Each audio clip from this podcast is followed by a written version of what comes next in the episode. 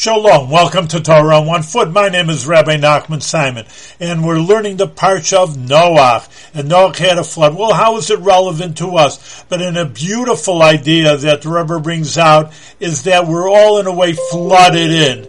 We're flooded with all kinds of craziness, of course, the politics, and we do care about them, but it gets you down and it's really not the idea for us to get down on it. We should really be happy, but listen, they are real uh, issues that are involved, and therefore that we have to be keep our head above water, as you would say, keep ourselves above the flood of water of all their troubles that people have living, making a living, and their health, and the world around us, and they're all wild waters that are ready to sink us. But we have to keep our heads above water, and then we'll t- talk about it tomorrow how we're able to do that.